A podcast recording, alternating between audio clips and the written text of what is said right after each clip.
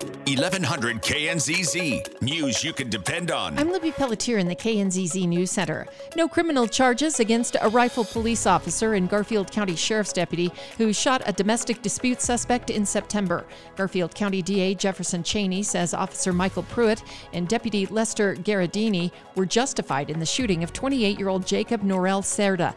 According to the Citizen Telegram, Cerda was treated for gunshot wounds and arrested last month on a charge of first degree felony assault on a peace officer and weapons charges.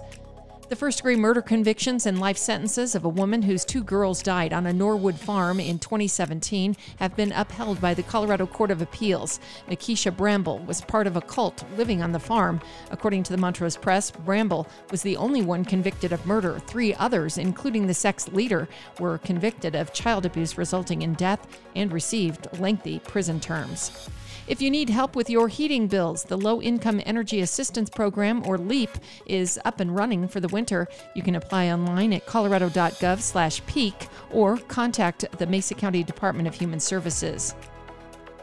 The town of Silt scrambling to deal with its overworked water system. Silt's public works director tells the Rifle Citizen Telegram if the water treatment plant isn't replaced soon, the town could end up without running water.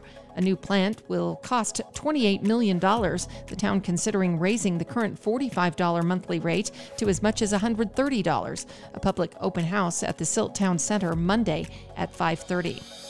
Tomorrow is National Wreaths Across America Day. Volunteers ready for wreath laying ceremonies at Arlington National Cemetery and cemeteries across the country. In Grand Junction, wreaths are being laid at the Veterans Cemetery this afternoon at 3, along with the saying of the name of each veteran. Ceremonies also on tap tomorrow morning at 10 and at the Orchard Mesa Cemetery at 10 tomorrow. I'm Libby Pelletier in the News Center.